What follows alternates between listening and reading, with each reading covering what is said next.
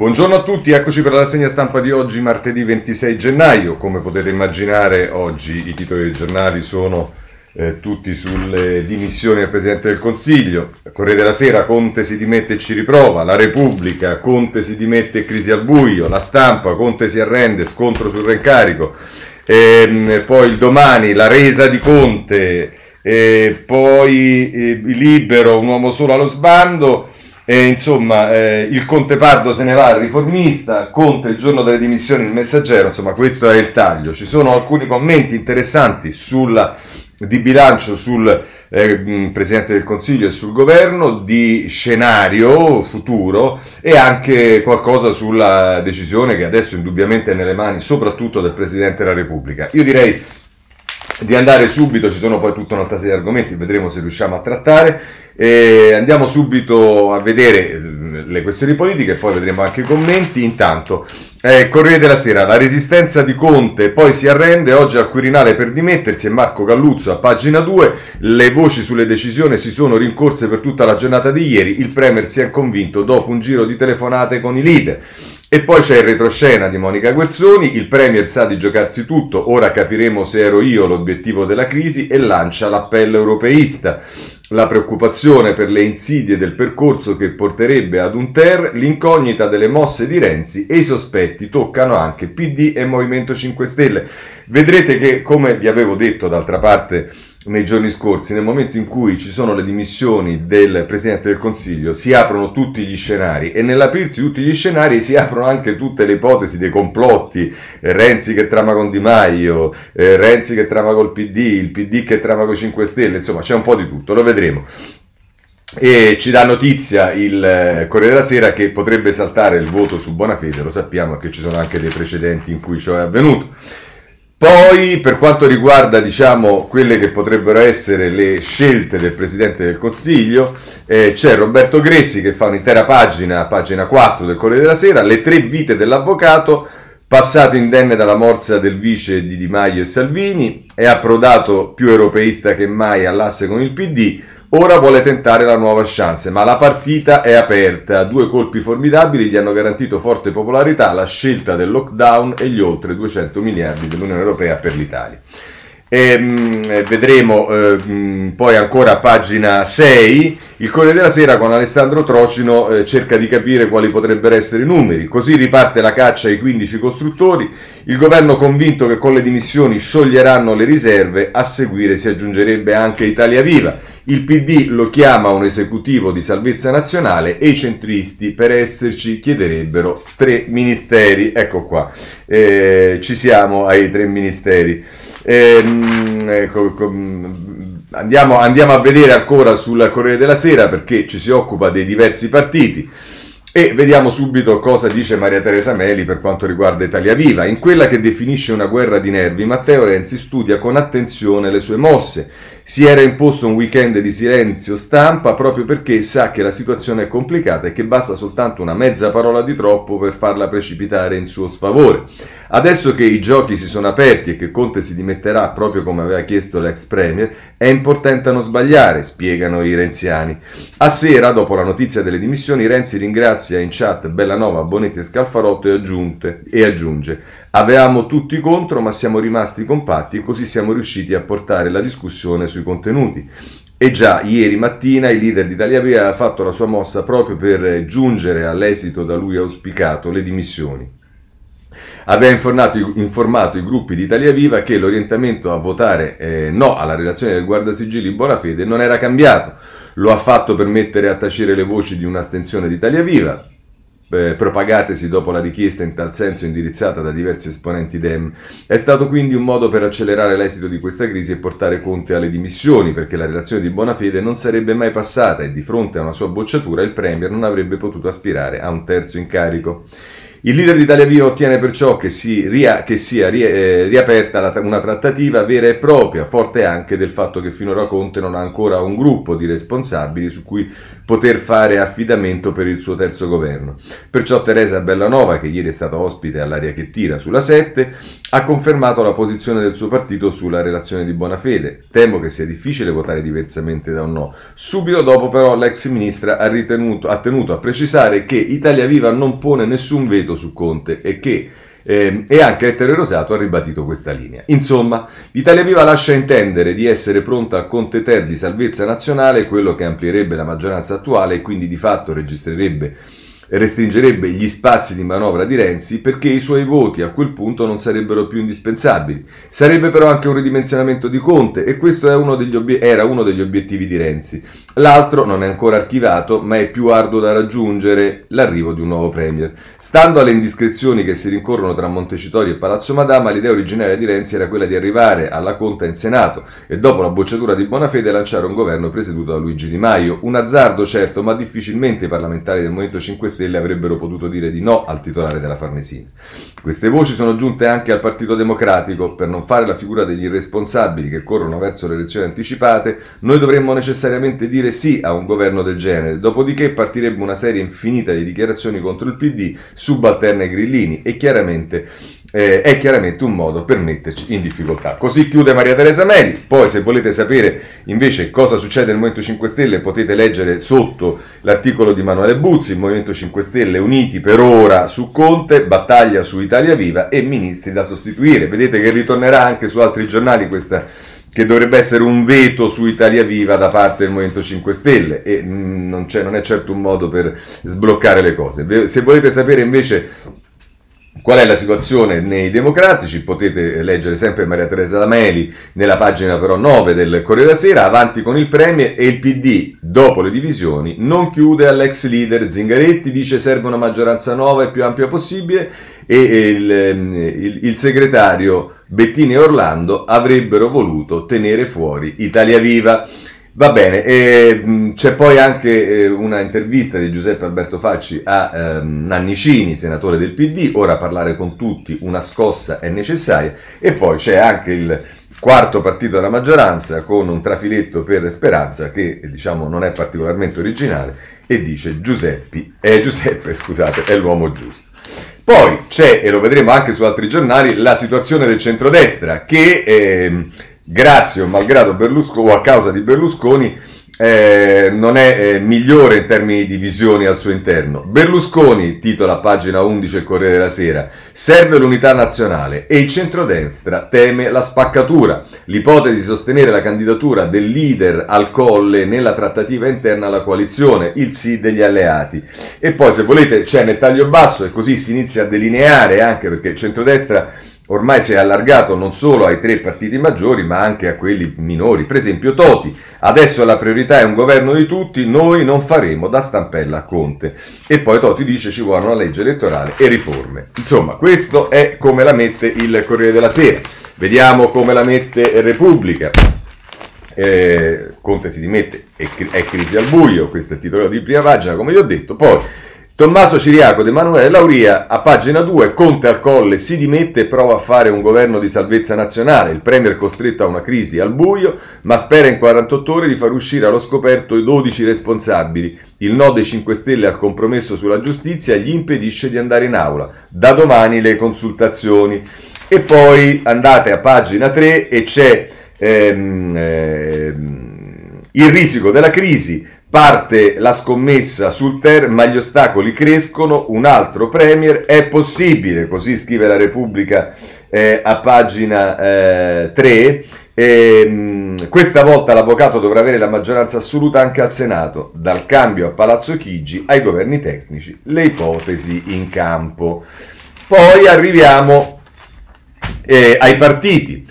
E allora qui c'è Giovanna Vitale che si occupa del PD, diviso sul Premier e teme il patto Renzi 5 Stelle. Vedete che eh, qui arriviamo al patto Renzi 5 Stelle.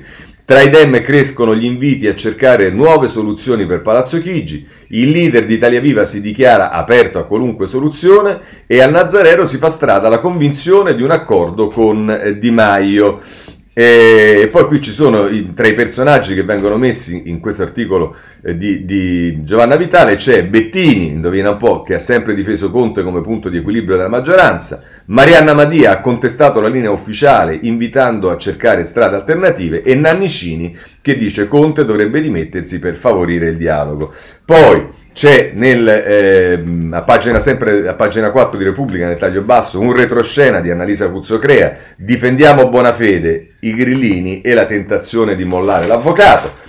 A pagina 5 c'è un'intervista con Lorenzo Guerini, ministro della difesa, ma esponente di quella eh, che, mm, che, se non erro, si chiamava base riformista, che dice eh, un nuovo patto aperto anche a Italia Viva, ma Conte deve restare. È una crisi incomprensibile all'Italia e all'Europa e la responsabilità di Renzi sono chiare, ma non è tempo di risentimenti. E poi dice, virus e recovery plan sono sfide da vincere, serve uno scatto delle forze che condividono una prospettiva europeista. Poi, anche qui ci, sta, eh, ci si occupa della eh, opposizione, i sospetti su Berlusconi di Salvini e Meloni, fa il governo Ursula, Carmelo Lopapa ce ne parla pagina 6 di Repubblica, la crisi spacca a centrodestra, l'ex premier sia un esecutivo di unità sostanziale e l'ira di Lega e Fratelli d'Italia anche verso Toti ed UDC. Poi, se volete, nel taglio basso c'è anche un'intervista a Zaia, ma che si occupa in particolare della posizione sul eh, Shoah che sulle leggi razziali un centrodestra moderno non può avere dubbi sulla Shoah e sembra in qualche modo una, eh, diciamo, incalzare Salvini e poi le domande sul, eh, poi gli fanno anche delle domande sul Conte e eh, insomma Zaia la risposta finale è ma lei è per il voto a giugno o per il governo istituzionale? E Zaia dice, con i numeri di oggi mi sembra inevitabile il voto, ma i numeri di oggi chissà quali saranno domani. Stampa, andiamo alla stampa, vediamo, ehm, c'è una foto in prima pagina sulla stampa che riprende Conte, Conte eh, eh, che è di spalle rispetto al, mm, al, al, al podio che c'è eh, a Palazzo Chigi, con lo stemma di Palazzo Chigi, ma è di spalle, un po' curvo e sembra un, po' Andreotti, diciamo, un po' inquietante questa cosa. Vabbè, ma insomma. Allora, pagina 2, Alessandro Di Matteo, Conte oggi al colle per le dimissioni, reincarico in salita. In mattinata ha convocato l'ultimo Consiglio dei Ministri, 5 Stelle, PD e Leu, avanti con lui, la maggioranza è in bilico. E poi abbiamo ehm, a pagina 3 il Premier teme la grande trappola, al suo, punto, al suo posto spunta l'ipotesi di Maio e vedete che questa cosa di Di Maio si accredita un po' su tutti i giornali, poi qualcuno l'attribuisce a un accordo con Renzi, qualcuno l'attribuisce a un timore del PD, il ministro degli esteri smentisce, è tutto un giochetto di Renzi, eccolo qua, il presidente del Consiglio spera in 12 costruttori ma non chiude del tutto a Italia Viva. È il momento della verità, vediamo cosa diranno durante le consultazioni. Se poi voltate pagina, ehm, c'è la posizione dei partiti. Eh, per quanto riguarda eh, i grillini, Federico Capurzo, i grillini si spaccano su Forza Italia e Di Battista mette il veto su Renzi, l'ala Di Maio scettica sul governissimo, un ministro, non abbiamo nemmeno il piano A. E questa è la situazione all'interno dei 5 Stelle. Per quanto riguarda invece eh, Italia Viva, se ne occupa con un retroscena eh, Amedeo la mattina, il primo round è vinto, il leader di, di, Italia Viva ora tratta per non finire ai margini, lo scenario preferito un governo istituzionale con Draghi o Cartabia. Poi a pagina 5 ci si occupa con Fabio Martini del PD. Il PD insiste su Conte, ma adesso serve una base più ampia. Lo scenario di un asse Renzi-Di Maio, eccolo qua, anche qua, agita Zingaretti e gli altri big. Bettini, basta ricatti, ora Matteo deve dare qualche segnale. E Bettini adesso Bettini è non più contento di dire soltanto quello, anzi di dire e far fare al PD quello che vuole lui, adesso pretende che lo fa fare anche a Italia Viva Renzi. Ecco, diciamo questo magari eh, si evita. Se volete nel taglio basso trovate due ehm, ehm, interviste, una a Sandro Veronesi, che sapete è il vincitore del premio Strega eh, e che mh, oggi manifesterà per i diritti dei detenuti e dice, fatto da Maria Berlinguer, l'intervista in piena pandemia è assurdo pensare di andare a votare. E poi se volete di spalla a questo c'è un'intervista eh, fatta con, sempre da Maria Berlinguer, fatta con invece Pierangelo Burtafuoco, che è uno scrittore e giornalista, eh, anche questo lo sapete, e dice è come a Caporetto, bisogna sostituire Cadorna con Diaz. Ebbene, abbiamo visto eh, la stampa che poi ci parla eh, a pagina 6, Berlusconi apre le larghe intese, l'irritazione di, Milone, di Meloni e Salvini, e qui ritorniamo eh, sul centrodestra e poi c'è un'analisi eh, fatta da Marcello Sorgi, il bivio più difficile del Cavaliere, l'ingresso in maggioranza o la corsa per il Quirinale. Il leader azzurro spinto dall'ala moderata al sì alla coalizione Ursula, ma la Lega lo lusinga con la promessa del Colle in caso di voto anticipato. Eh, la promessa del Colle, diciamo però, la promessa del Colle è che poi deve essere votato, quindi insomma, va bene. Eh, questo è quello che ci dice eh, la stampa, che poi nelle pagine 8 e 9 i tre Giuseppi e Flavia Perina che eh, racconta la storia dei tre governi eh, che potrebbero essere tre governi di Conte. Il giornale, il giornale apre su un altro tema perché oggi, e lo vedremo, c'è, eh, viene mh, distribuito nelle librerie il libro di Sallusti che è una, un libro intervista con Palamara e viene questa cosa Ehm, rimessa anche in molti giornali, anche il Corriere della Sera ha un articolo su questo, e il titolo è Palamara vi dico tutto, in un libro con Sallusti l'ex capo dell'ANM racconta la, la, verità dietro le richieste su Quirinale, Berlusconi, Renzi e Salvini. Eh, vedremo. Però poi invece nelle pagine successive il giornale la mette così, oggi il Premier si dimette, Matteo non chiude a Salvini e Berlusconi, Giuseppi un rebus, Renzi tiene aperti i canali con Forza Italia e Lega, contatti anche con la Campagna e sul terzo mandato non mi entusiasma, anzi mi convince poco.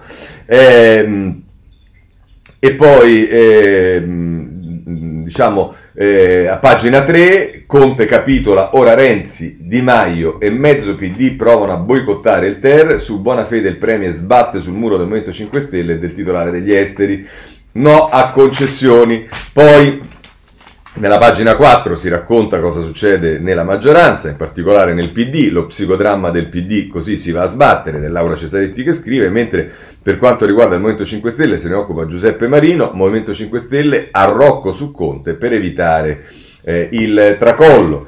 Eh, mh, segnalo eh, un'intervista che eh, eh, viene fatta da Francesco Maria Del Vigo a eh, Silvio Berlusconi che eh, è la posizione ufficiale del leader di Forza Italia, e il titolo è Silvio Berlusconi, un esecutivo di unità oppure le elezioni? Pettecolezzi su Forza Italia, restiamo nel centrodestra. L'ex premier disegna gli scenari futuri, Mattarella ha l'autorevolezza e l'equilibrio che sono necessari per questo difficile compito, ricordiamo sempre che Berlusconi fece saltare il patto di Mazzareno per il voto su Mattarella, ma insomma al Paese servono risposte su vaccini, fondi UE, burocrazia, fisco e infrastrutture.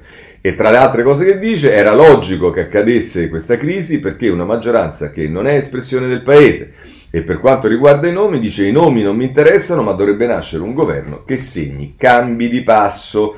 Questo è quello che dice eh, Berlusconi. E poi, ovviamente, qui che succede? Che comincia eh, la, la tiritera sui nomi. Renzi pretende tre ministri, tre ministeri, i nomi per un nuovo esecutivo, le condizioni di Italia per tornare in maggioranza. Se Conte non dovesse farcela, Cartabia, la Morgese o Cottarelli, eh, già, cioè manco è aperta la crisi e già si, ovviamente lo fanno i giornali perché vi sia molto chiaro. Eh. Vedete adesso su altri giornali ci stanno anche i nomi. Insomma, così la mette Pasquale Napolitano eh, sul eh, giornale. Il domani ha il titolo di prima pagina La resa di Conte, il Premier oggi sarà al Quirinale per presentare le dimissioni con la speranza di ottenere un nuovo incarico e di costruire una nuova maggioranza con dentro sia Renzi sia Berlusconi. E questo è quello che ci dice Daniela Preziosi.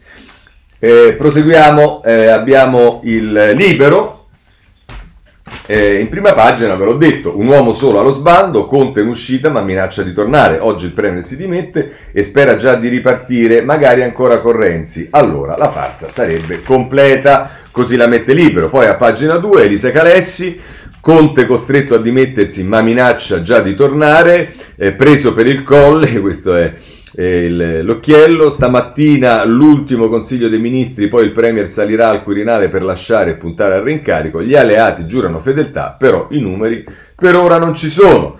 E addirittura qui c'è una notizia che dà libero con Antonio Rapisarda, Giuseppe pronto a sacrificare Casalino per riuscire con Renzi, Palazzo Chigi farebbe fuori il portavoce ormai malvisto da molti. E, andiamo a pagina 3, crisi pilotata. Da chi? È quello che scrive Alessandro Giuri, lo stallo e poi il salto nel buio senza rete né maggioranza. PD e 5 Stelle sono divisi sulle possibilità di reimbarcare Italia Viva, tra veti e sospetti giallorossi sono in confusione, mentre l'opposizione rimane alla finestra. Beh, insomma, abbiamo visto che non è esattamente alla finestra. E infatti diciamo con un po' di equilibrismo Salvatore Dama pagina 4 eh, di Libero la mette così centrodestra al lavoro Silvio apre al governissimo ma solo se c'è anche Salvini. Il Cavaliere dice no a ogni ipotesi di aiuto a Conte gli piacerebbe un esecutivo di salvezza nazionale non se resta il veto dei Dem sulla Lega Matteo e Giorgia ora alle urne. Insomma vedete che eh, così la mette libero che deve inevitabilmente barcamenarsi il ehm, il messaggero, eccolo qua, pagina 2, oggi Conte si dimette al lavoro per il TER, caccia i responsabili, poi nel taglio basso il messaggero già si occupa dei ministri. Indovinate un po'? Boschi, Orlando in squadra, rischiano Fraccaro e Catalfo. Ecco chi entra e chi fa spazio. E qui ci stanno altri personaggi, come al solito ritorniamo, Andrea Orlando, Ettore Rosato, Laura Castelli, Riccardo Fraccaro, insomma, amici miei, tanto sarà così, vedrete per tutto il tempo delle consultazioni e via dicendo. C'è il retroscena di Marco Conti a pagina 3, Scoglio Renzi, se salta tutto, ipotesi Cartabbia o Patuanelli, o Patuanelli. vedete qui da Di Maio siamo passati a Patuanelli. Conte eh, e parte del Movimento 5 Stelle non vogliono Matteo, ma i Dem si impuntano. Dovrà esserci i paletti di Mattarella, numeri certi, tempi rapidissimi, maggioranza coesa. E se volete sapere del Movimento 5 Stelle, se ne parla, ne parla con un retroscena Mario Aiello, Movimento 5 Stelle a rischio implosione e cresce la tentazione di sacrificare Bonafede. E poi ci si occupa anche qui del, eh, del centrodestra, Berlusconi unità nazionale o voto, ma Salvini e Meloni non si fidano più. Va bene? Eh, per quanto riguarda il foglio, voglio segnalarvi la seconda pagina dell'inserto, dove si riprendono tutta una serie eh, de, ehm, di, di eh, articoli che cominciano in prima, ma la prendo da due perché eh, la pagina 2 è significativa, anche se vedremo che poi gli editoriali di oggi, in particolare quello di Ferrara, non sono particolarmente benevoli nei confronti di Renzi. Però, patto del Nazareno cercasi. Eh, Cavaliere Unità Nazionale, Forza Italia, il governo di salvezza, Berlusconi e Draghi, parla Giuliano Urbani e qui c'è Giuliano Urbani che eh, parla con Mariana Rizzini, Giuliano Urbani uno dei fondatori di Forza Italia. E poi ci sono gli articoli di Simone Canettieri e adesso Mattarella vuole un governo coeso e serio o c'è il voto. Per quanto riguarda invece Renzi, Conte Ter, ma non solo, dove porta la mossa del cavallo di Renzi? E Carmelo Caruso si eh, occupa dei costruttori, con te ma anche senza, Conte quindi, ecco perché i costruttori sono i veri autonomi. E si chiude con il centrodestra e Mariana Rizzini, il Salvini che parla del cavaliere al colle e il cavaliere che parla di larghentese. Insomma, questo è quello che ci dice eh, il foglio. Bene, abbiamo visto gli, eh, diciamo, il racconto di quella che è stata la giornata di ieri e soprattutto le previsioni di quella che sarà la giornata di oggi. Passiamo adesso ai commenti. Io comincerei con eh, Massimo Franco sul Corriere della Sera, non basta più sopravvivere. Ieri, eh, fino a ieri, il problema del governo è stato, indovinate un po', lo strappo maldestro di Renzi. Bisogna sperare che da oggi non diventi anche la voglia di sopravvivenza di Conte. Adesso voi vedrete che in questo articolo, come in altri, fatta questa premessa dovuta, perché sennò evidentemente diciamo non lo so che cosa può succedere, poi però tutte le questioni che vengono poste sono esattamente le cose che dice Renzi e che dice Italia Viva. Ma andiamo avanti, cosa dice Franco? Sarebbe paradossale se il timore di non restare a Palazzo Chigi sovrastasse l'urgenza del paese di avere un esecutivo più forte. L'esigenza di cambiare passo ormai è acuta. Andiamo avanti, continua a pagina 2. L'obiettivo è di lasciarsi alle spalle i ritardi accumulati e affrontare i due anni terribili che aspettano l'Italia con una coalizione all'altezza della sfida per coesione e competenza. La crisi apertasi il 13 gennaio e tuttora sospesa in un limbo surreale è nata dalla forzatura al più, ai più incomprensibile di Italia Viva, ma si è nutrita della miopia con la quale il Premier ha pensato di gestire i 209 miliardi di euro degli aiuti europei. Ricordiamo a Franco e a tutti quanti che se non ci fosse stata l'improvvida decisione di Matteo Renzi, questi 209 miliardi sarebbero stati approvati nel piano indecente, inguardabile, improponibile che è stato avanzato appunto a metà gennaio. Adesso Conte scrive Franco, ha la possibilità di rinascere dalle proprie ceneri dando vita alla terza maggioranza diversa in due anni in mezzo al potere. Sarebbe un miracolo di abilità e spregiudicatezza degna di quella che con un eufemismo viene definita cultura post-ideologica del grillismo. Se è utile a salvare la legislatura e non a perdere altro tempo, può essere accettata perfino dopo parole e gesti di rottura in apparenza definitivi da entrambe le parti. Sarebbe irresponsabile invece se servisse solo a fare prevalere gli interessi del Movimento 5 Stelle e del suo Premier su quelli dell'Italia. Scambiare la maggioranza relativa alle Camere con un potere di veto sulle sorti della legislatura finirebbe per apparire un atteggiamento simmetrico a quello renziano, giustamente criticato, certo, giustamente criticato. Con l'aggravante che proprio in quanto baricentro del governo, Conte e Movimento 5 Stelle hanno il diritto e insieme il dovere di mostrare un supplemento di senso di responsabilità. Il credito goduto da parte degli alleati del Quirinale e dell'Europa va rispettato, non solo usato per continuare una navigazione rivelatasi nell'ultima fase erratica e autoreferenziale. Vabbè, questo tra l'altro dice Franco eh, sul, ehm, sul eh, Corriere della Sera. Ma poi abbiamo Cappellini che ne occupa della, eh, del governo sulla, sulla, Repubblica a pagina 25, eh, 27, chiedo scusa, saluto Raffaele Pizzati. Eh, come la mette Cappellini? Il titolo è Qualcuno parli dell'Italia. E sentite qui, perché questo è stupendo. A questo punto della partita, però, Conte non aveva altre possibilità che provare a risolvere la crisi in questo modo. Le sfide che il governo ha di fronte, su tutte, su tutte pandemie e recovery plan, non erano affrontabili con una raffazzonata prosecuzione del Conte bis, simulando la nascita di una nuova componente di maggioranza formata in realtà da una variopinta congrega di scappati di partito. Ma il passaggio formale dal colle e le trattative per il nuovo governo devono servire soprattutto a colmare il grande vuoto di questa crisi. Ecco, quindi secondo Cappellini questa crisi ha un vuoto che è la politica, dice il grande vuoto di questa crisi, la politica. Intesa non solo come accordi di aula e formule numeriche, ma idee e progetti per il Paese che giustifichino la prosecuzione dell'esperienza di governo al di là del legittimo istinto di conservazione del potere o di mera difesa di alchimie politiche decise a tavolino come l'abbraccio politico tra PD e Movimento 5 Stelle. Ora, benedetto Dio, Cappellini, chi è che si è occupato di eh, tattiche di, di aula e compagnia bella andando a cercare i responsabili e via dicendo? Diamogli un nome e cognome. Si chiama Conte, si chiamano il PD, Franceschini, Bettini e non so chi altri, si, ha, si chiamano il Movimento 5 Stelle. Chi è che ha posto in questa crisi questioni di merito, di contenuti, di prospettive, una visione dell'Italia dei prossimi dieci anni? Diamogli un nome e cognome, e che è esattamente quello che tu dici che è mancato. Non è che è mancato, è mancato da quelli che probabilmente tu ti aspettavi potessero porlo, e c'è stato però dagli altri che evidentemente non ti stanno simpatici. Va bene. Andiamo avanti. Eh, negli ultimi giorni è venuto meno persino il tentativo di facciata di riempire di contenuti il dissidio all'interno della maggioranza. Ecco, secondo Cappellini eh, sono mancati eh, eh i, contenuti, motivo del dissidio sono mancati. C- da parte di qualcuno ci sono stati, forse magari qualcun altro non aveva i contenuti. Andiamo avanti. Quando Conte, incazzato dal PD, ha promesso un patto di legislatura per rilanciare l'agenda del governo, ha di fatto ammesso che fin qui non esistevano né il patto né l'agenda. Un problema che esisteva anche prima dello strappo di Renzi. Hai capito, Cappellini? La disponibilità del Recovery Fund non è un piano d'azione se mancano certezza sulle finalità strategiche, i progetti concreti e la governance del piano, tema sul quale si è battibeccato a lungo senza che sia ancora stabilito chi e come coordinerà il buon utilizzo dei, soldi, dei fondi europei. Manca un quadro condiviso sulle politiche industriali, fiscali e del lavoro non generiche linee di indirizzo, buoni propositi da volantino cartaceo o digitale, bensì proposte fattuali e realistiche, adeguate alle urgenze del momento. Eh, e che cosa ha detto Italia Viva fino a ieri? Cappellini? Che ha detto?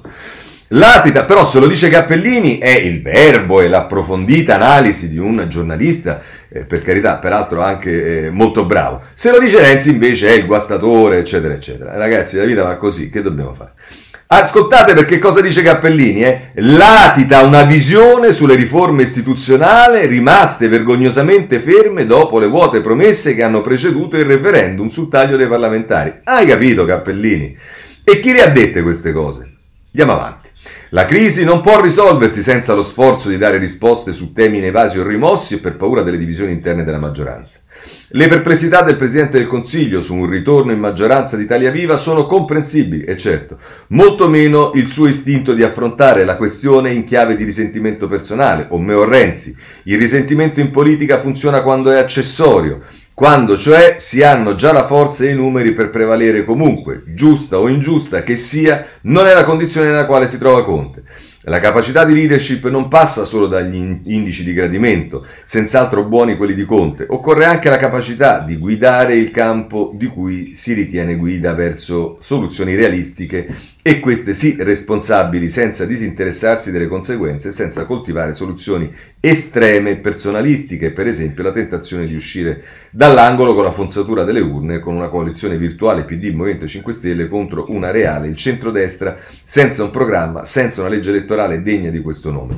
I referendum personali in Italia non hanno una buona tradizione. Le chance del Conte Ter passano da idee chiare, una squadra rafforzata, sono troppi ministri palesemente non all'altezza del compito, e un'offerta convincente per ripartire. Se Conte saprà mettere in campo diventerà anche meno centrale come merita il tormentone Renzi, sì, Renzi no, sul quale si è fin qui avviata la vana ricerca di una soluzione in Parlamento. Vabbè. Andiamo avanti, eh, abbiamo visto Cappellini, eh, voglio segnalarvi... Eh, eh, Stefano Feltri, il direttore del Domani, sul Domani che fa un riferimento di più a un paragone con eh, quello che sta accadendo a livello internazionale. Noi guardiamo al Quirinale mentre la Cina si prende tutto. Scrive Feltri, tra l'altro, mentre tutti noi guardiamo al Quirinale per capire il futuro del premier dimissionario Conte le prospettive della crisi di governo, dipendesse... Eh, e le prospettive della crisi di governo dipendesse il nostro futuro, rischiamo di perderci quello che succede a Davos. Per anni la convention svizzera è stata il ritrovo di una superclass mondiale che celebrava se stessa, simbolo di un occidente ricco e ipocrita che promette prosperità a tutti ma produce soprattutto diseguaglianze. I simboli però sono importanti, lo sa bene Xi Jinping, il presidente cinese che ieri ha dettato da Davos il programma di una globalizzazione di stampo cinese, dopo che con Donald Trump e il Covid quella di matrice americana è andata in crisi. Come personaggi del 1984 di George Orwell, Xi usa una lingua da decodificare, il parla nuovo, prende parole e concetti a noi familiari e li ribalta nel loro posto. Il partito di Orwell predicava che libertà è schiavitù, la guerra è pace, l'ignoranza è forza. Poi saltiamo una parte di questo editoriale che si conclude così. Ecco, Forse anche la complessa crisi politica italiana potrebbe trovare una più lineare soluzione se partiti, elettori ed eletti si dividessero e litigassero su quali posizioni tenere riguardo alle vorticose evoluzioni del mondo che ci circonda e sulla sfida ai valori fondamentali delle nostre democrazie che l'ascesa della Cina pone. La crisi o le alleanze anche tra avversari sarebbero molto più legittime, perfino nobili, se decise sulla base di intenti strategici e visioni del mondo alternative. Invece rotture e ricomposizioni nell'attuale maggioranza sembrano motivate soltanto dal desiderio di conquistare potere di spesa a debito con il recovery plan e di conservare il proprio strapuntino di potere anche al prezzo di condannare all'immobilismo l'intero paese. Vabbè. Questo è Stefano Feltri, chiudiamo con questa parte, eh, con Sansonetti che eh, sul riformista la mette così. Il Conte Pardo, l'avrebbe chiamato così Tomasi di Lampedusa, diciamo l'avvocato Giuseppe Conte stamattina va al Quirinale per dimettersi e chiedere di essere reincaricato. Sembra che abbia in mano un'ipoteca sull'Italia, nessuno capisce perché. È stato un pessimo Presidente del Consiglio, neppure tanto per colpa sua, probabilmente per altre tre ragioni, perché non era il suo mestiere, perché governava con l'alleanza contro natura tra un partito di centrosinistra e un movimento reazionario, perché per via dei veti incrociati, aveva dovuto mettere in piedi una squadra di governo debolissima, priva di doti e di esperienza, che non squilibrasse la mediocrità dei 5 Stelle. Oggi Conte si dimette e tutti sappiamo che la crisi morde, morderà ancora di più duro nei prossimi mesi e occorre che al governo ci sia gente capace di governare. Non sono moltissime le persone con queste caratteristiche, ma ci sono. Mario Draghi è considerato in tutto il mondo un numero uno. Poi c'è il nome di una donna autorevolissima come Marta Cartabia. Si possono anche trovare altri nomi. La domanda è: i partiti politici sono disposti a mettere da parte i propri calcoli di interessi e appoggiare un governo tecnico che affronti la crisi e ci porti alle elezioni del 2023?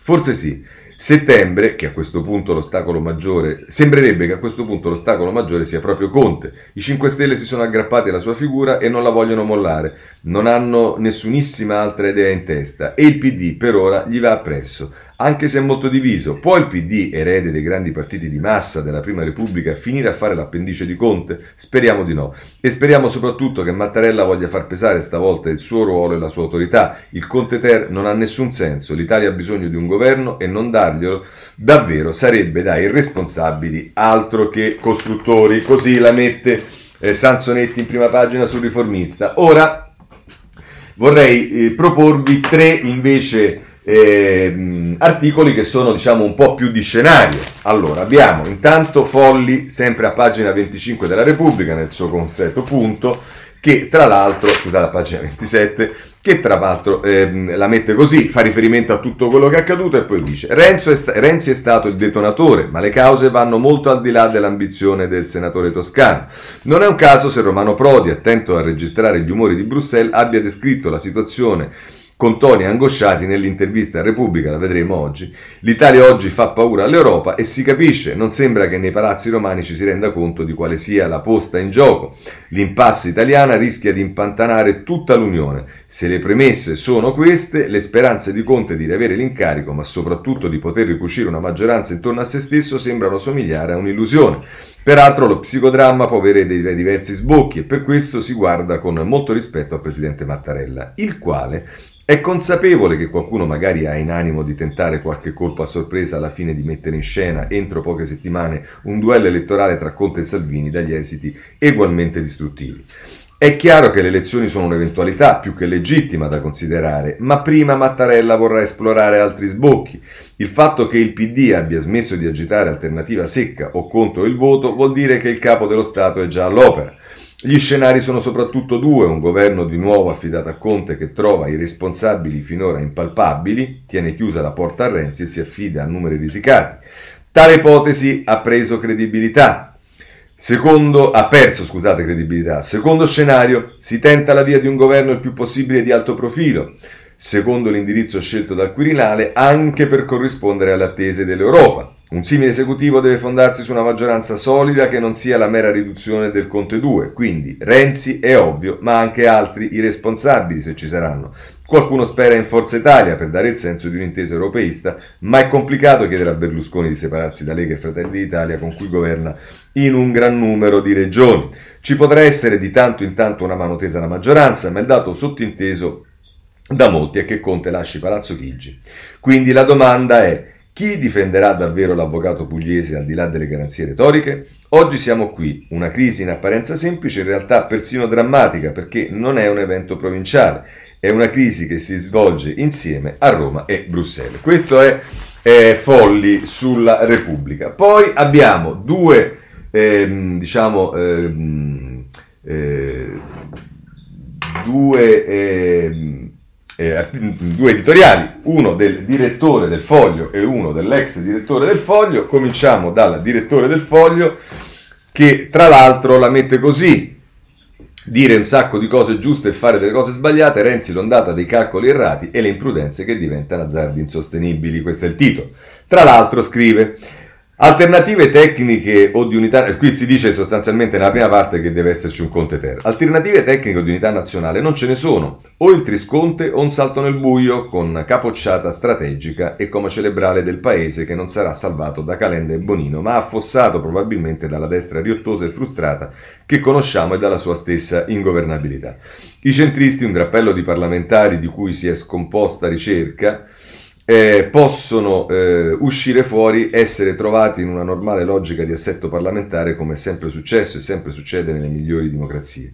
Ma il problema è Renzi, da lì è cominciato questo ballo di San Vito. Se Conte si intestardisse e vendicar- a vendicarsi della crisi aperta dai renziani rischierebbe di restare in compagnia di Ale Dibba e di Scanzi buoni per la bisboccia di un talk show, meno per governare un paese ingombrato e complicato ma ce n'è anche per il Royal Baby eh, di una volta che ha le qualità di dire un sacco di cose giuste e fare delle cose sbagliate che compromettono lui e fanno pagare un prezzo a tutti noi. Se la riforma costituzionale è stata bocciata da una cozzaglia di mezzi matti e da rancorosi, se in conseguenza i grillini hanno preso il 33% nel 2018, per poi governare un anno con chi li ricattava e alla fine gli ha chiesto di andare a quel paese e conferirgli i pieni poteri in spiaggia, la faccenda dipende anche da un errore di Renzi. E, vabbè. Stupido, eh, stupido rimproverarglielo con il senno di poi, ecco appunto, del senno del poi, perché l'idea che eleggendo Mattarella contro il candidato del Nazareno, Amato, Renzi avrebbe ricompattato il PD e guidato la carica vittoriosa del referendum poteva essere coltivata, ma fu uno sciagurato errore, non tanto una espressione di egemonia quanto un calcolo sbagliato. Le idee erano buone, Mattarella un fior di presidente potenziale, ma il cazzotto ricevuto in faccia dal paese non poteva alla fine essere più distruttivo. Ora ci risiamo. I dispettosi, I dispettosi, in questo caso travaglisti e ipercontiani, vogliono il red razionem con quello che chiamano l'innominabile per via delle querele che ricevono vista corta. Ma anche Renzi sta rischiando una seconda ondata di calcoli sbagliati con conseguenze devastanti di nuovo. Le idee che aprono la crisi possono essere accettabili, non solo trovate demagogiche, farebbero parte della normale conflittualità interna a una maggioranza politica. Ma l'idea di rompere la maggioranza è stata imprudente e può rivelarsi un baratro di scemenze oltre che un azzardo insostenibile. Ci sono non uno, ma diecimila argomenti responsabili, nobili e serissimi per aggiustare la cosa con delicatezza in una mediazione alla quale tutti dovrebbero concorrere. Procedano rapidamente e con decisione bisog- alla bisogna e la piantino di tenere questo paese laboratorio della svolta europea che si dà da fare in mezzo al casino e alla confusione morale eh, di eh, oppositori senza arte né parte per vaccinarsi e amministrarci e darci una spinta concretamente riformista in regime di losca pandemia virtuale, eh, virale. Scusatemi, questo era Ferrara. Invece, eh, invece insomma, ehm, ehm, Cerasa la mette così, risolvere la crisi con la mossa del canguro. E, ovviamente Ferrara, eh, sì, Cerasa prima fa tutta un'analisi delle eh, posizioni diverse che ci sono state, compresa Forza Italia, da, eh, mh, sul fatto che, che, che, Renzi ha sbagliato a aprire la crisi, insomma tutte le cose che sappiamo e poi la mette così. Conto o non Conte la maggioranza che si farà strada dopo questa crisi, sempre che Conte non abbia intenzione di governare davvero con la Ciampolillo associati eh, sarà una maggioranza decisamente più ampia rispetto a quella conosciuta finora e sarà una maggioranza che proverà a mettere insieme non tutti i possibili senatori europeisti, ma tutte le possibili forze europeiste presenti in Parlamento.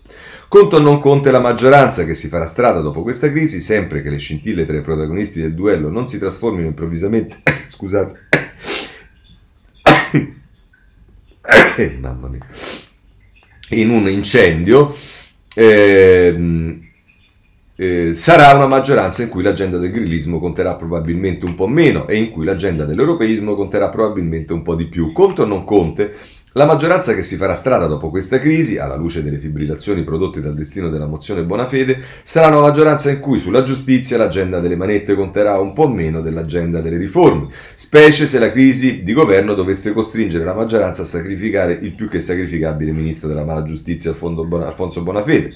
Conto o non conta la maggioranza che si farà strada dopo questa crisi, alla luce dei nuovi equilibri che potrebbero emergere nel rapporto tra i partiti di governo, potrebbe essere una maggioranza desiderosa di recuperare sui temi del lavoro l'agenda del Jobs Act, desiderosa di accelerare sui temi delle riforme istituzionali, il percorso interrotto all'indomani del referendum sul taglio dei parlamentari, desiderosa di affidarsi alla saggezza, alla saggia guida dell'Europa e del commissario Paolo Gentiloni per evitare di diventare freno di programmi comuni europei e per evitare di presentare il prossimo 30 aprile un piano del recovery che somigli più a una lista della spesa per accontentare le correnti dei partiti che a un progetto per cambiare i connotati del paese. E conclude così. La crisi è stata decisamente pazza, i duellanti non sono apparsi sempre lucidi e ovviamente le sorprese potrebbero continuare ad esserci nei prossimi giorni. Ma se l'esito di questa fase di stabilità prodotta in buona parte dai narcisismi della politica coinciderà con l'avere un governo un po' più europeista, un po' meno populista, un po' meno inefficiente, un po' più forte, un po' più adulto, un po' meno giustizialista, si potrà dire che non tutte le crisi vengono per nuocere. Si potrà dire che alla fine dei conti anche i negoziati più disordinati possono trasformarsi in una buona opportunità per raddrizzare la traiettoria di un paese e fare un balzo in avanti in stile mossa del canguro. Vale quando si parla di pandemia, vale quando si parla di economia, vale quando si parla di politica. Peggio di questa crisi c'è solo il dramma di sprecarla. Vabbè, insomma, eh, Cerasa, eh, diciamo, last version, ecco, mettiamola così. Eh, chiudiamo con invece ehm, con ehm, Ugo Magri, perché Ugo Magri, e così chiudiamo anche la parte dei commenti, si occupa del Quirinale. Ma Mattarella non farà sconti, dice Ugo Magri, una crisi al buio nel bel mezzo della pandemia, per giunta col rischio di gettare al vento i miliardi dell'Europa, è il disastro politico che Sergio Mattarella aveva tentato in ogni modo di scongiurare, ma inutilmente. Le sue previsioni più cupe si stanno avverando una per una, così che adesso sarà lui a doversi rimboccare le maniche senza troppe speranze di evitare il baratro delle urne. Dal momento esatto in cui Giuseppe Conte avrà pronunciato la parola dimissioni, la crisi di governo eh, avrà un solo inappellabile arbitro, il Presidente della Repubblica. Prosegue a pagina 2 eh, Magri che non perderà tempo assicurano al Quirinale. Mattarella avvierà le consultazioni con il minimo previ, preavviso, quanto basta per consentire alle forze politiche di indossare l'abito buono e presentarsi eh, puntuali nello studio della vetrata. Cercherà di concentrare i colloqui nell'arco di un giorno, al massimo due, cautele anti-Covid permettendo, dopodiché i tre Dopodiché tirerà le somme. Ma la domanda se il Presidente è orientato a incaricare Giuseppe Conte per la terza volta in due anni e mezzo, in modo da consentirgli di eh, rimanere, di ritornare subito in sella, sul colle prevale il riservo. Là nessuno è in grado di formulare previsioni, tantomeno può dare garanzie. Chi immagina un gioco delle parti tra il Presidente e l'Avvocato del Popolo è completamente fuori strada.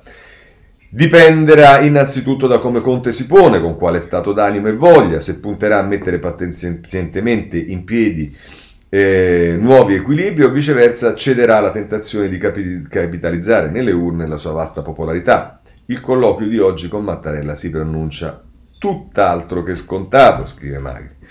Poi sarà turno dei partiti, il Presidente vorrà sapere fino a dove sono disposti a impegnarsi, con che programmi e con quali compagni di strada.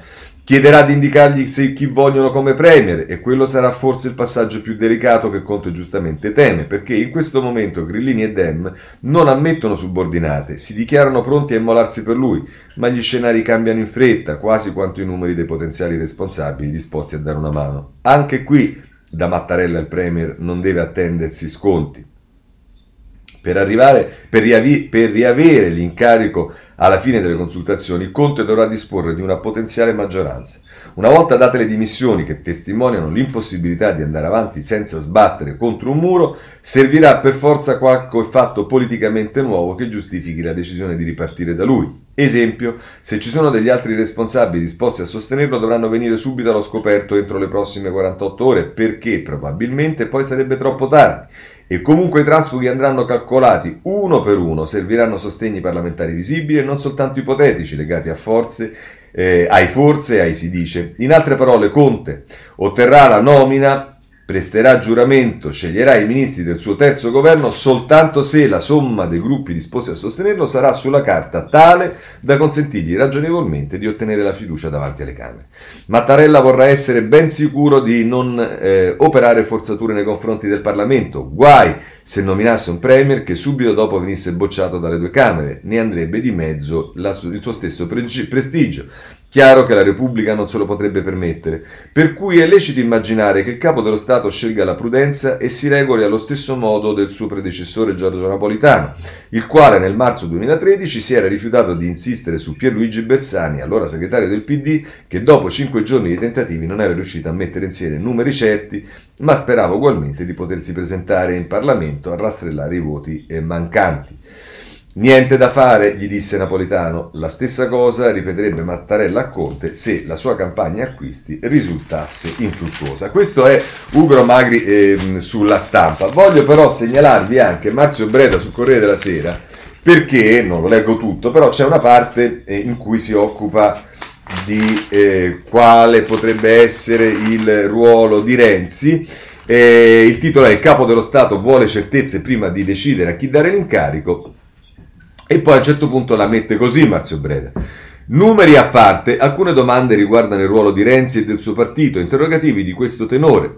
Pensate di riuscire a superare quello che diciamo, chiederà eh, Mattarella ai partiti, eh, di riuscire a superare l'incomunicabilità tra voi, o anzi meglio chiederebbe a Conte, eh, superando i veti e rivalità personali? E sarà possibile ridurre le distanze con Italia Viva recuperandola in un più saldo patto di governo?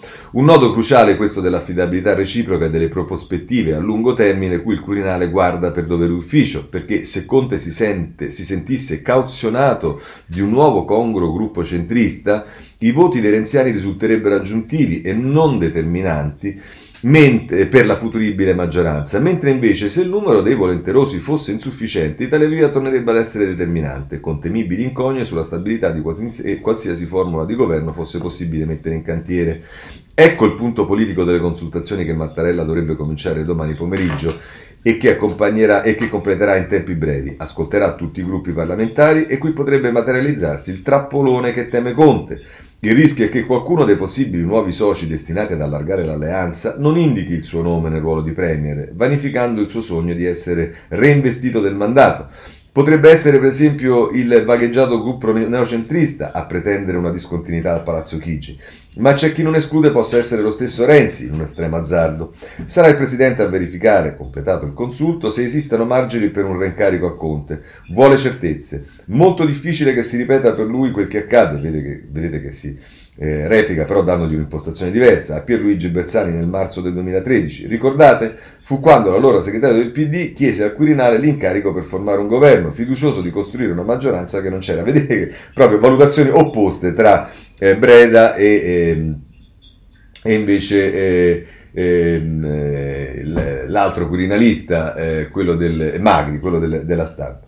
Eh, quello che gli concesse Napoletano fu un preincarico o mandato condizionato perché fu subito chiaro che l'impresa era poli- proibitiva e dopo sette giorni dovette, Bersani dovette arrendersi. Beh, questo, con questo possiamo concludere tutta la partita politica. Adesso andiamo rap- rapidamente a vedere altre eh, questioni. Eh, intanto in recovery c'è eh, Confindustria che eh, diciamo non è eh, particolarmente convinta, se ne è parlato ieri nell'incontro con Palazzo Chigi, pigliamo la cosa dal eh, Sole 24 ore, Bonomi, recovery incompleto, perso troppo tempo, ora correre. L'incontro del governo, il presidente di Confindustria, siamo molto preoccupati, vediamo una criticità sul metodo, sulle riforme, l'Europa ci chiede obiettivi congrui e plausibili. Eh, questo è quello che scrive il eh, Sole 24 ore ma eh, c'è un tema che riguarda invece più in generale la ripresa nel nostro paese con i eh, ristori che non arrivano, ma con gli effetti delle misure prese. E ce lo dice eh, il messaggero a pagina 5, la crisi fa slittare i ristori, nuovo stop per le cartelle, le misure per cominciarti e imprese rinviate in attesa di una soluzione politica, gli atti di riscossione del fisco saranno rimandati almeno di un altro mese. E poi però eh, se andate eh, a pagina 6, la ripresa che non c'è, dai bonus ai cantieri, la burocrazia lumaca tiene fermi 358 decreti. Ancora troppe le norme non attuate, Confindustria dice colmare subito i ritardi, giacciono nei cassetti ben 34 misure di semplificazione per le infrastrutture. Eh, questo è quello che ci dice il eh, messaggero. Eh, dobbiamo eh, occuparci adesso del virus. Va bene, allora intanto c'è la polemica dei colori delle regioni e mh, mm, tutte le cose che sapete. Potete andare sulla pagina 12 del Corriere della Sera. Rosso scuro per tre regioni, la zona da quarantena per la UE. Eh, sono Emilia Romagna, Veneto, Friuli, Venezia e Giulia, oltre alla provincia di Bolzano. Il bilancio in Italia, che sono 8.562 nuovi casi e 420 eh, de- decessi. E, ehm, e poi eh, c'è una polemica di Zaia, il, eh, il governatore del, eh, del, Veneto, dice i, danni, i dati vanno usati in modo diverso, così si penalizza chi fa più tamponi. E questa è una polemica che Zaia eh, porta avanti da eh, parecchio tempo. Poi c'è tutto il capitolo vaccini. Capitolo vaccini che potete trovare su tutti i giornali, lo prendiamo in particolare dal, eh, dalla Repubblica che... Ehm, eh, ah, mi sono dimenticato che c'era su Repubblica anche da segnalare appunto l'intervista di Luciano Nigro con Prodi che dice no alle elezioni, la priorità è un governo per fare il recovery. Va bene. Ehm, ehm, dicevo, per quanto riguarda eh, i vaccini, andiamo sulla Repubblica, dall'Italia ultimatum a Pfizer, l'Europa richiama AstraZeneca. Diffida formale dell'avvocatura al colosso americano, due settimane per consegnare le fiale promesse, Moderna dice il nostro farmaco funziona contro i ceppi inglesi e sudafricano. Avanti con le seconde dosi, stretta sui furbetti. E, e, poi nel taglio basso, se siete interessati, Fabio Tonacci, il contratto con l'azienda USA, la clausola segreta in caso di reazioni avverse a risarcire sarà lo Stato. Eh, questo è quello che ci dice eh, la Repubblica. Ma ehm, su, per quanto riguarda i vaccini, voglio segnalarvi sul tempo perché il, l'articolo di apertura del tempo e poi segue nelle pagine 2 e 3 Report in guaia pure speranza è stato il titolare della salute a sottovalutare il coronavirus non vale più di un'influenza. I verbali segreti inchiodano anche i suoi grandi esperti che frenarono l'emergenza. L'ex manager del ministro Claudio Damario lo accusa, sapeva e non ha fatto nulla. Insomma, poi nelle pagine 2 e 3 così il governo ignorò gli, gli allarmi sul Covid, un eh, attacco a Speranza che è arrivato ieri da Report e che viene ripreso dal, eh, dal tempo. Eh, c'è tutta la polemica sulla Lombardia, prendiamo il giornale lombardo più eh, letto che è il Corriere della Sera e a pagina 13, eh, no scusate, a pagina 15 eh, la mette così. Eh, Lombardia, il sospetto dei sindaci, i dati sull'RT sbagliati da ottobre. Appello alla, tra- alla, trasparenza dai comuni capoluogo di centrosinistra, ma i governatori della Lega vanno cambiati i criteri e le zone. E, ehm, e ovviamente, giustamente, chi è rimasto chiuso, già pronto a denunciare, ma tra Stato e Regioni sarà battaglia legale. Eccoci qua, e ci sarà una battaglia legale anche su questo, ma non c'è dubbio che chi è stato penalizzato perché è stato costretto a essere chiuso perché la Lombardia era stata messa in zona rossa per dei dati che o sono stati inviati sbagliati o sono stati trattati sbagliati, invece che in arancione sicuramente avrà tutto il diritto di eh, far risarcirsi. C'è tutta la vicenda ehm, eh, drammatica, eh, ma ovviamente che va tutta verificata e poi arriveremo presto a una questione sul garantismo del medico eh, di ehm, Montichiari che eh, avrebbe, secondo i magistrati, iniettato farmaci letali eh, ai malati di Covid, arrestato, sono due le vittime, il GIP dice ha agito per liberare risorse ed energie umane, ma il capo del pronto soccorso di Montichiari dice mai fatto.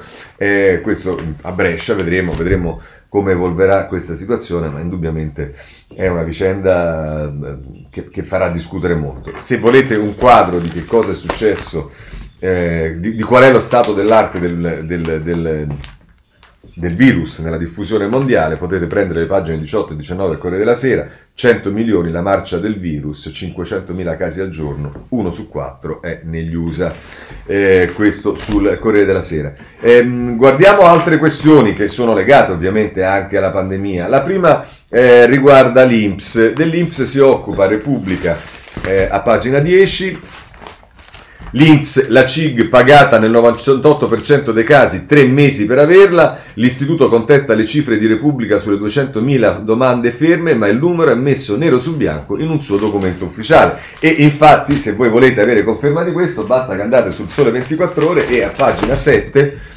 trovate esattamente conferma di questo. CIG, 190.000 lavoratori ancora in attesa del pagamento INPS. Eh, quindi diciamo eh, l'Ips smentisce ma pare che non possa smentire. Vi segnalo sulla Repubblica, pagina 22 invece, eh, eh, diciamo investimenti che sta facendo FS, alta velocità e logistica per FS piano da 28 miliardi, questo a proposito degli investimenti che si stanno facendo nelle infrastrutture. Eh, caso Regeni, vi segnalo eh, un po' su tutti i giornali ehm, il, ehm, il, ehm, per esempio dal Corriere della, della Sera, pagina eh, 20, 5 ehm, anni senza Giulio, la madre di Regeni, dal 2016 abbiamo sentito tante frasi vuote, bugie, Mattarella, l'Egitto dia risposte adeguate, Fico, verità ad ogni costo. E poi se volete su questo c'è anche un articolo di Luigi Manconi sulla stampa eh, a pagina ehm, 23. Eh, per quanto riguarda la giustizia, voglio segnalarvi due eh, questioni.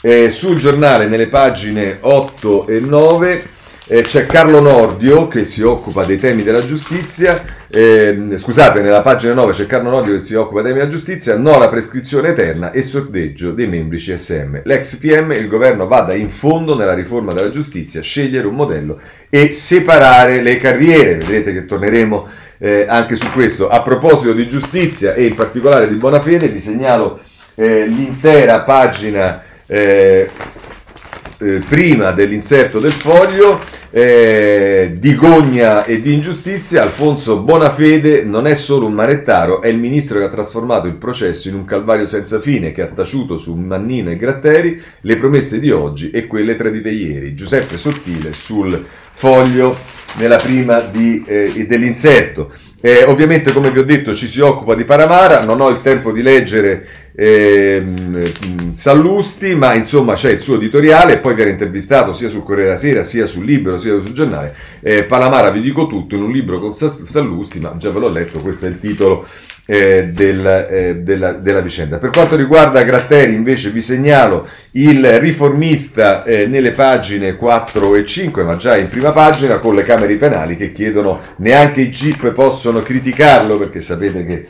Eh, diciamo, vi avevo detto che avrebbe creato parecchie polemiche le interviste che Gratteri ha rilasciato, ma anche sul foglio a pagina 4. Poi ci sono le vicende che riguardano il suicidio di una giovane a Bari, si teme che sia eh, di nuovo una vicenda legata a TikTok, ma poi ci sta eh, il tema della ragazza uccisa, se ne parla su tutti i giornali, ma in particolare sul Messaggero a pagina 12 è stato arrestato il, il fidanzato, ma ecco qui torna il tema del garantismo perché eh, se voi andate eh, sul libero eh, a pagina 12 eh, viene posta una questione perché poi noi chiediamo che diciamo, non ci siano condanne mediatiche sui giornali per i politici. E via dicendo, ecco dovremmo evitare di farlo anche eh, con tutti gli altri ovviamente. E cosa dice Chiara Pellegrini? Due sospetti per due omicidi, ma sono già stati condannati. Il garantismo questo sconosciuto. Il ragazzo di Roberta, 17 anni, fermato per il diritto, ma lui nega, e il figlio della coppia sparita a Bolzano, indicato come il killer. Prima di ritenerli colpevoli ci vogliono prove certe, e aggiungiamo noi, processi e sentenze.